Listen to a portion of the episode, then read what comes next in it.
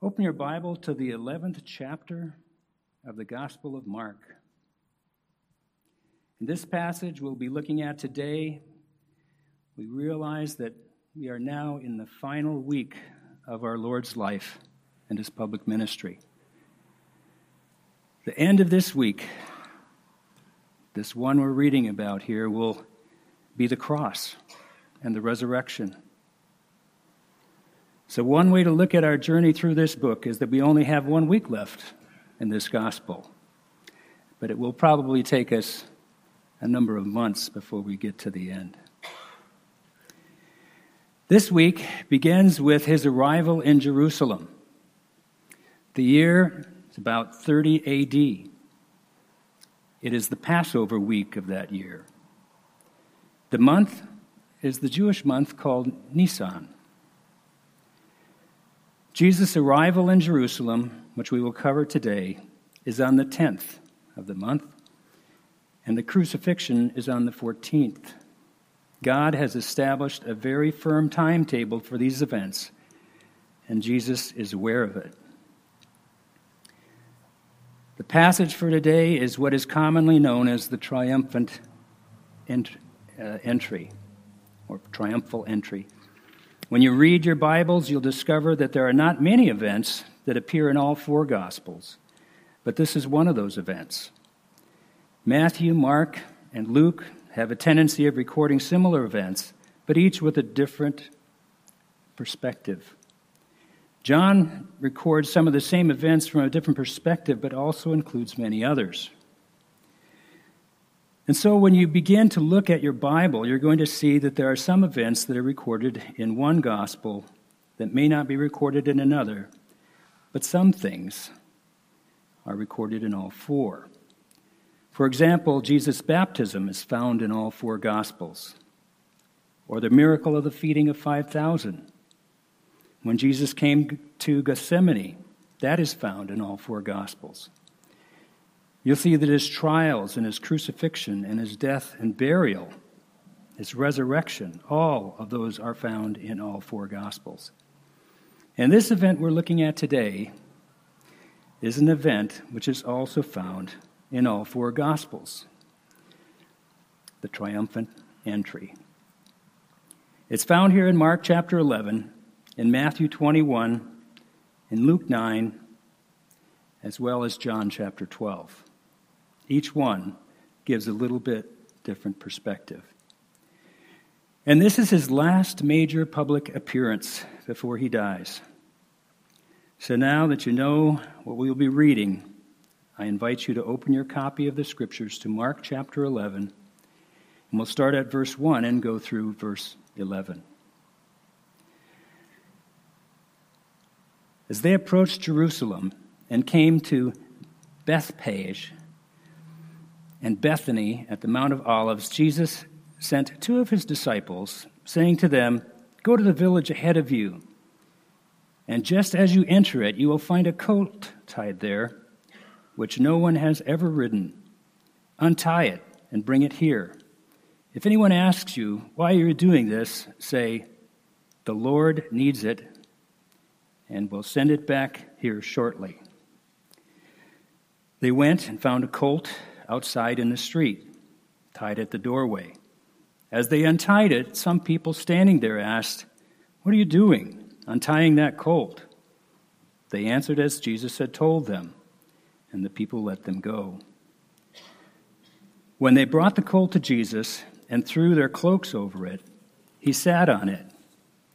Many people spread their cloaks on the road, while others spread branches that they had cut on the fields. Those who went ahead and those who followed shouted, Hosanna! Blessed is he who comes in the name of the Lord. Blessed is the coming kingdom of our father David. Hosanna in the highest heaven. Jesus entered Jerusalem and went into the temple courts. He looked around at everything, but since it was already late, he went out to Bethany with the twelve. Let's pray. Our Father and our God, we are so thankful that you have given your word to us to teach us, to guide us, and help us know you and what is good and right. Let your Spirit come among us today and allow us to understand the significance of this moment in the life of our Lord and what it means for us today. We ask these things in Jesus' name. Amen. If you spent much time in the church throughout your life, this is not only a passage that you are familiar with, but it's likely one of the passages that you've heard preached quite a few times. Probably on a Palm Sunday, as most every church has started its annual remembrance of Easter week, the most important week in the church calendar, with a spotlight of Jesus riding into Jerusalem. Weeks ago, we saw that Jesus had given the disciples a foreshadowing of the things to come. We saw that in Mark chapter 8, verse 31, where Jesus uh, told his disciples what was to come. And he began to teach them that the Son of Man must suffer many things and be rejected by the elders and the chief priests and the scribes and be killed, and after three days rise again.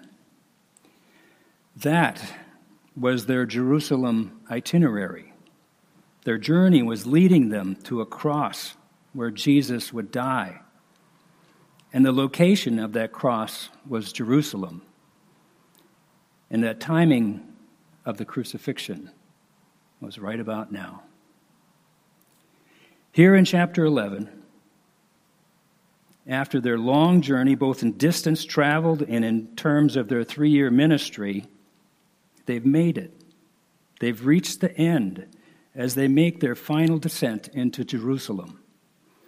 You see, in a sense, what we celebrate as the triumphal entry is anything but triumphal, as his arrival in Jerusalem will mark the end of his pre resurrected life and ministry. Not too many people who know that they are about to die feel triumphant. But this is essentially what is happening to Jesus from the moment he enters Jerusalem.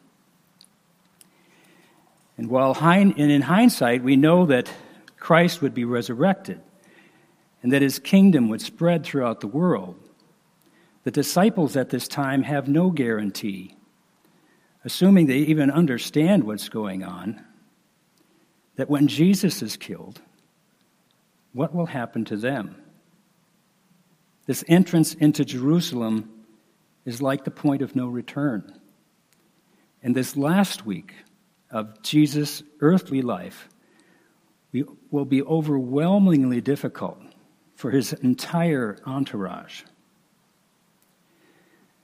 This section is named by the Bible publishers the triumphant entry.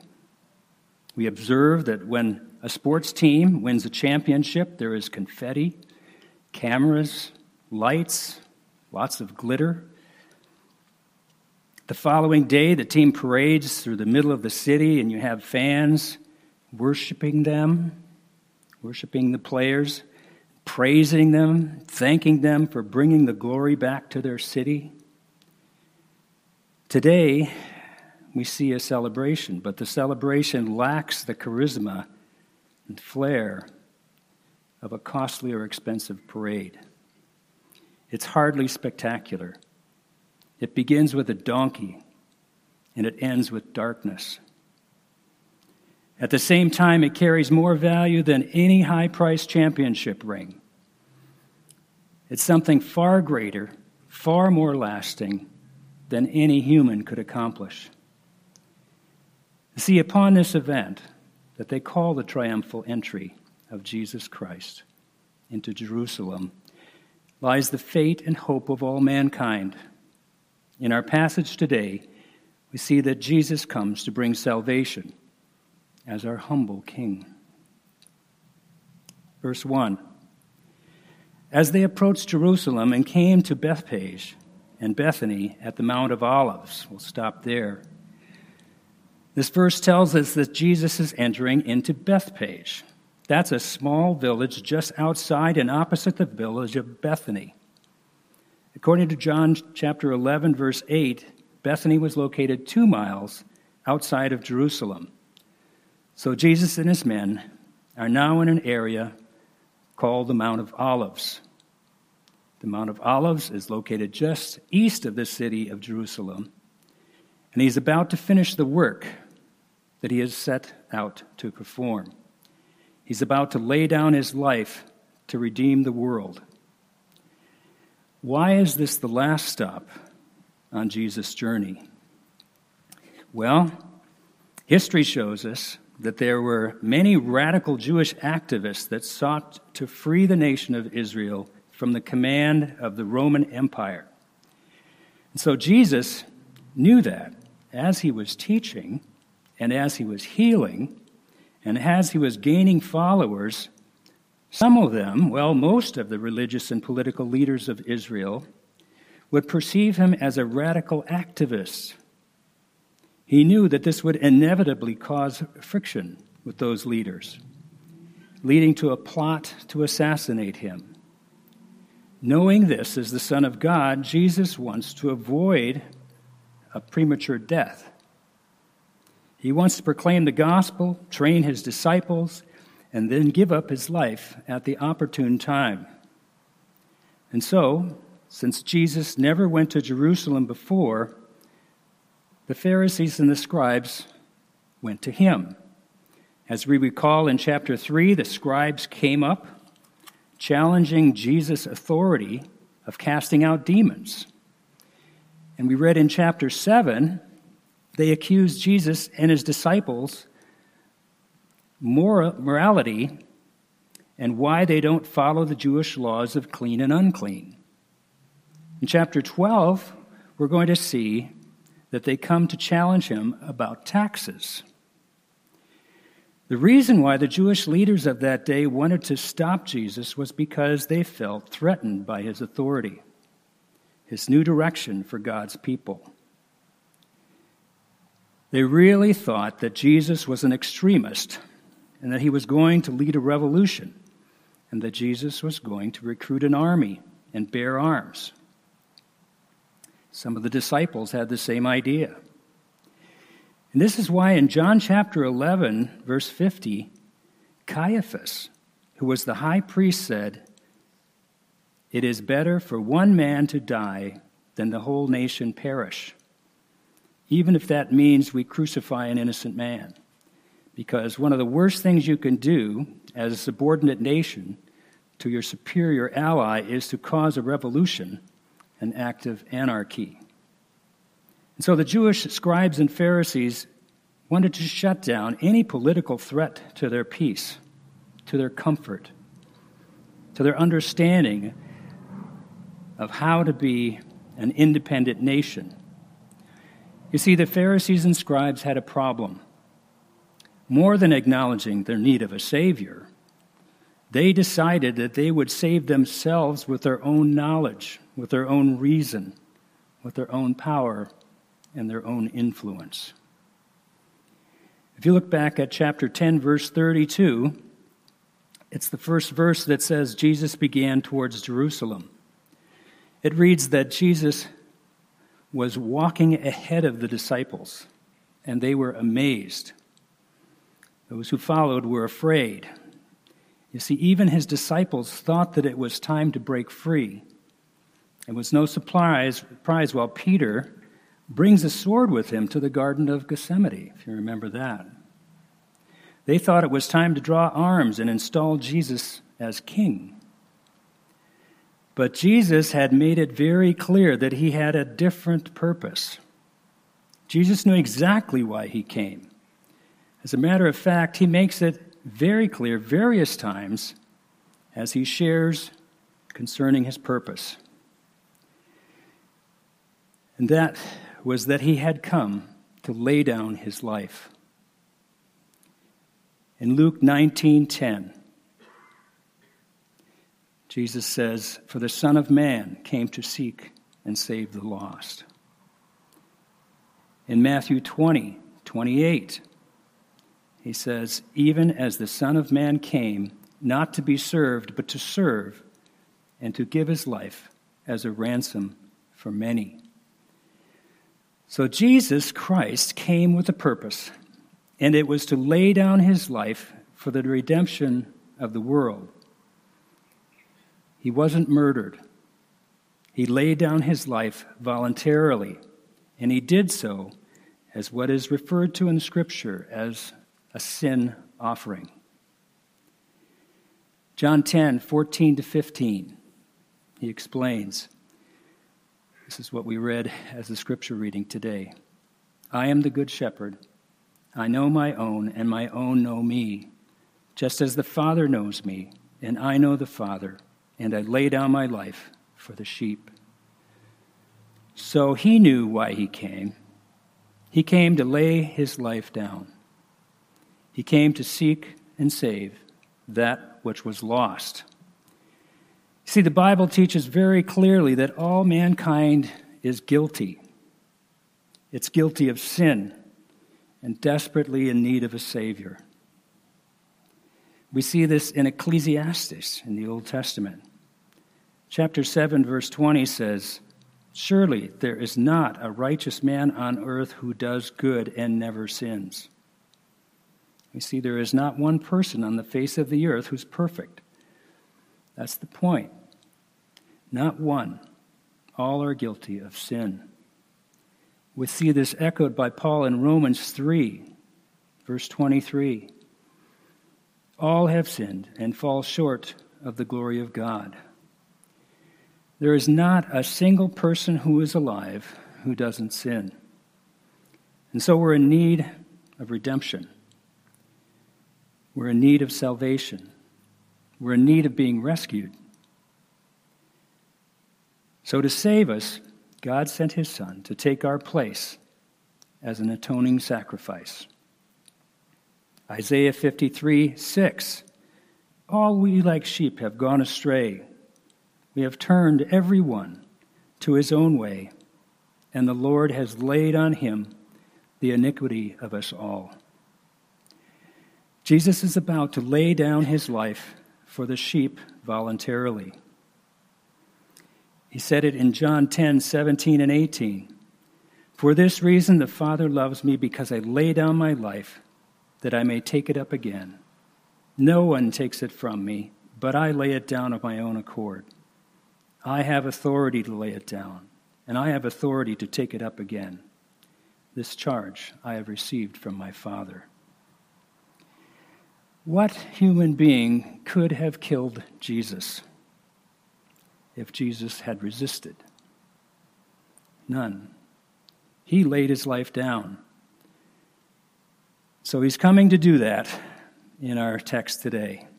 He is now finishing the task that he has been sent to perform. So before entering into Jerusalem, he stops at a small village, and there he sends two of his disciples out on an errand. Jesus, we read again in our text through verse 3. Jesus sent two of his disciples, saying to them, Go to the village ahead of you, and just as you enter it, you'll find a coat there which no one has ever ridden. Untie it and bring it here. If anyone asks you, Why are you doing this? say, The Lord needs it, and we'll send it back here shortly. So he sends them. He says, Go to this village opposite you. Matthew adds a detail found in chapter 22, verse 2 of his gospel that says, Jesus said, You'll find a donkey tied with a, and a colt with her. But what Jesus is about to do right now, he, was, he is about to receive public adulation, open worship of himself. It's interesting that in the Gospel of Mark, up to this time, Jesus has been basically discouraging public honor. For example, in Mark 1, verse 44, Jesus had cleansed a leper.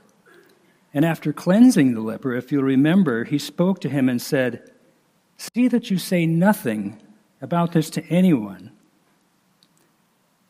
But go your way, show yourself to the priest, offer your cleansing for those things which Moses commanded as a testimony to them. But don't say anything to anyone. In John 7 1, it says, After this, Jesus went about in Galilee. He would not go about in Judea because the Jews were seeking to kill him. So, in spite of the danger, he now determines to enter Jerusalem. His time has arrived, and is now, now is the proper time for him to receive open honor. He gives his disciples a simple order to find the colt waiting for him and to bring it to him. Verse 4 through 7. They went and found a colt outside in the street, tied at a doorway. As they untied it, some people standing there asked, What are you doing? Untying that colt. They answered, as Jesus told them to, and the people let them go. When they brought the colt to Jesus and threw their cloaks over it, he sat on it. This was prearranged. Someone may observe clearly the owner of that colt was a disciple because at once he gave it up. He gave up his property when the message was repeated. The Lord has need of him. So that allows the disciples to bring the colt to Jesus without sparking interest. Notice how it says, The Lord has need of them. The word the Lord speaks of the proprietor of all things. The owner of everything has need of the donkey and the colt. To fulfill prophecy, in order to humbly enter Jerusalem, he needs what you have. Notice that Jesus didn't make it as a demand. Instead, he made it as a request. And it says, The Lord has need. That word, need, speaks of necessity.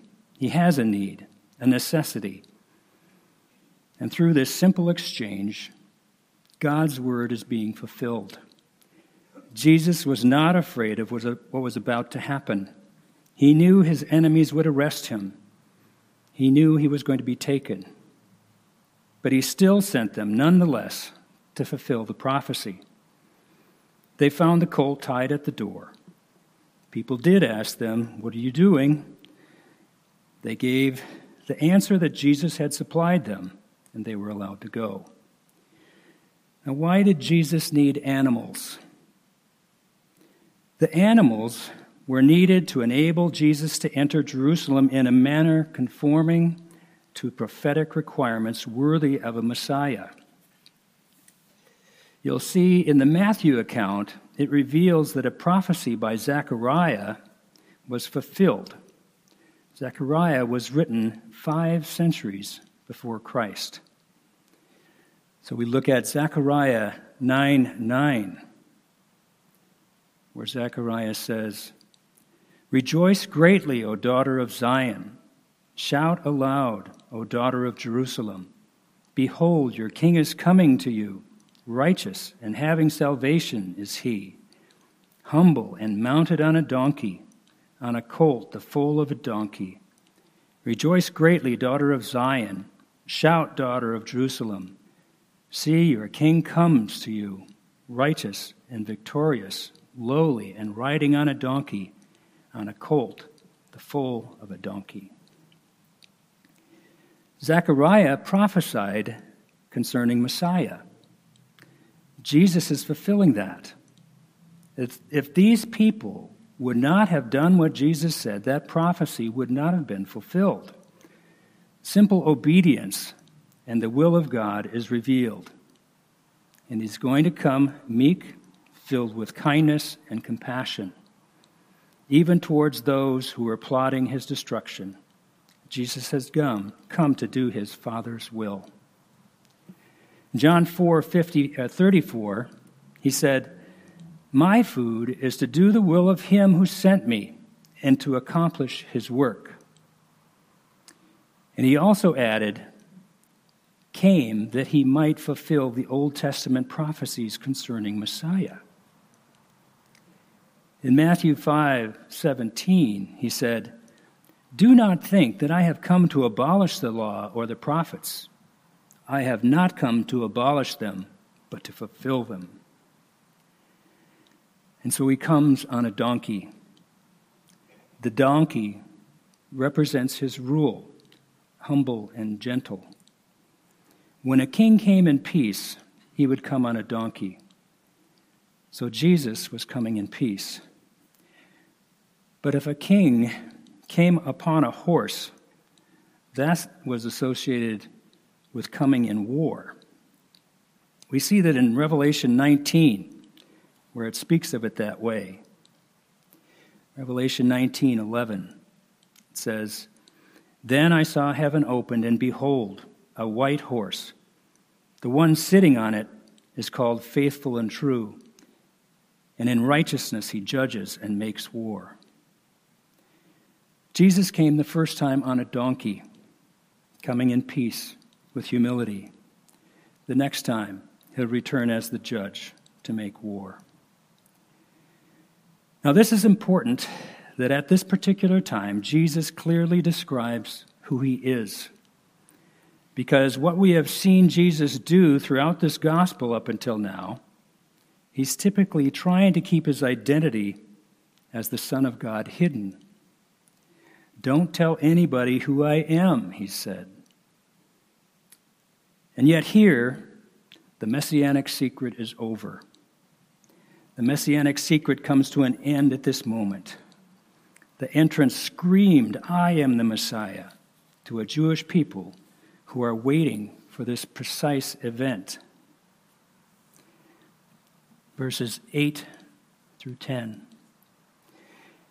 Many people spread their cloaks on the road, while others spread branches they had cut in the fields. Those who went ahead and those who followed shouted, Hosanna! Blessed is he who comes in the name of the Lord. Blessed is the coming kingdom of our father David. Hosanna in the highest heaven. Jesus is coming down from the Mount of Olives, and he is and as he's walking down, there are people who are pouring in from the city of Jerusalem, and there are people following him.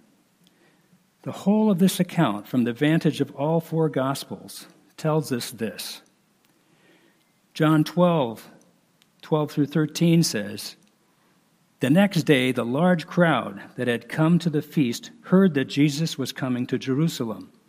So they took branches of palm trees and went out to meet him, crying out, Hosanna! Blessed is he who comes in the name of the Lord, even the King of Israel. So there are people pouring out from the city, as there are others that are coming out with him from outside the walls. And these two crowds, the one from the city and the one with him, begin to merge. And they are throwing those palm branches and that's why it's referred to as Palm Sunday. There are palm branches that are being thrown out there as Jesus is coming, riding on this donkey. And they're rejoicing. They're praising God with a loud voice, according to Luke 19:37, for the almighty works that they have seen. When Jesus was entering into Jerusalem and coming down these small streets, all of these pilgrims were pressing up against the walls so that he could come on his donkey through them. They were yelling at the top of their voices, Hosanna, Hosanna, blessed is he who comes in the name of the Lord. They're so enthusiastic as this is taking place. They sing Hosanna, which literally means save now. That's what Hosanna means. It means save now. But by this time, it had also become a word used just to praise God, because they knew that he would follow through on what he had promised. But either way, the crowd was attributing saving power to Jesus. They were associating his work with the very work of God.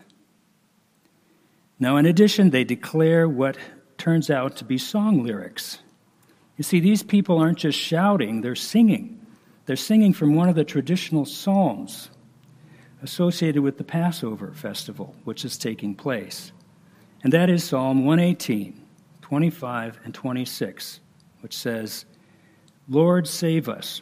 Hosanna, Lord, grant us success. Blessed is he who comes in the name of the Lord. From the house of the Lord we bless you. Sounds familiar. This Psalm 118 is one of the Psalms, or one of the songs that these pilgrims, these crowds would be singing that week at the Passover. And here they are directing these words, these ancient words, at the one who they were actually written about. Think about that. Imagine one day we will sing Joy to the World, the Lord is come or great is thy faithfulness in the presence of the physical Christ. When we worship, we are always in the presence of God, singing to Him. And I encourage you always to be aware of that. But I imagine that singing to God be the glory, or come thy fount of every blessing, may present a different experience when we are staring into the eyes of our risen Savior. What a joy that will be. And that is what is happening here. These people who had sung this psalm their whole lives about an abstract hero that would one day come were looking at him directly as they sang this time. Isn't that amazing? The reactions were right. And he is the king. And while they treated him as such, while they were right about who he was, they were totally wrong about what he had come to do. Verse 11, our final verse for today. Jesus entered Jerusalem and went into the temple courts. He looked around at everything, but since it was already late, he went out to Bethany with the twelve. So, what happened to all the noise? What happened to all the shouts and songs of praise? You see, for those even there, they thought there was nothing left to see. It was a momentary celebration. But for Jesus, there was a deep introspection where the very situation compels a grave observation that would prepare him for the events of the coming week. And that point where he would die on the cross, separated from God. You see, in the Old Testament, the temple represented God's presence with his people. And here is Jesus in the temple, which represented God, God's presence with his people, reflecting on what it would finally take to finish the work that he had come to do. As one commentator says, this is the quiet before the storm. Brothers and sisters at Sovereign Grace Bible Church, today we get a glimpse at the humble heart of Jesus. We see a king that has the authority to command angels, coming as a servant, riding on a docile and humble donkey to be inaugurated as the perfect sacrifice for sin. This is the introduction to the greatest event in history, where sinners like you and me can be reconciled to a holy God. You know, some people ask if God is so loving, why would he send people to hell? The answer is found right here in Mark 11. God is so loving that he sent his only Son so that we may be saved from hell. So, what are you looking for in life? What do you want to be thankful for? What do you wish you had? Maybe it's financial security, maybe it's a new job, maybe it's relief from a stressful situation. Something in the experience of our day, sometimes in the experience of our day, we might feel like we are Peter or John in the middle of the boat with the storm swirling all around us, and we're sinking. and we're trying to frantically scoop out water from the boat. But Jesus tells us today that no amount of scooping can rid your stress, your anxious striving, and uncertainty in life. He wants you to understand that He is the God man that quiets the storm.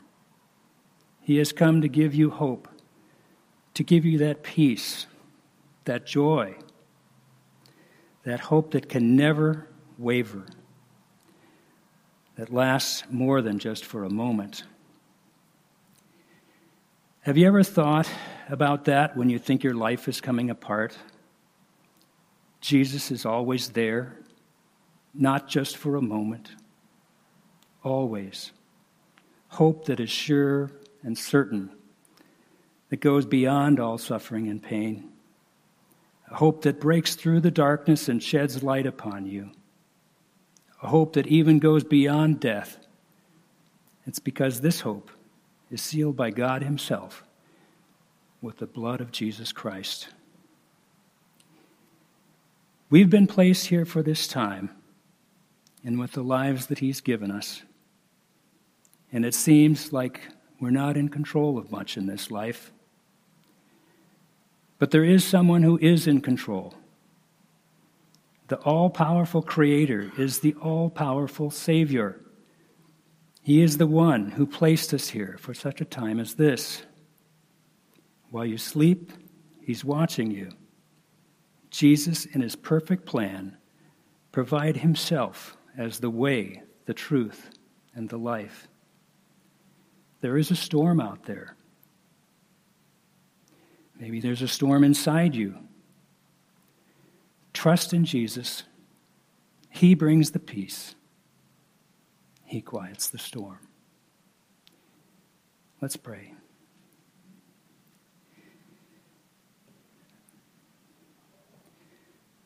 Father, as we read and listen to your story of the entrance into Jerusalem of your Son,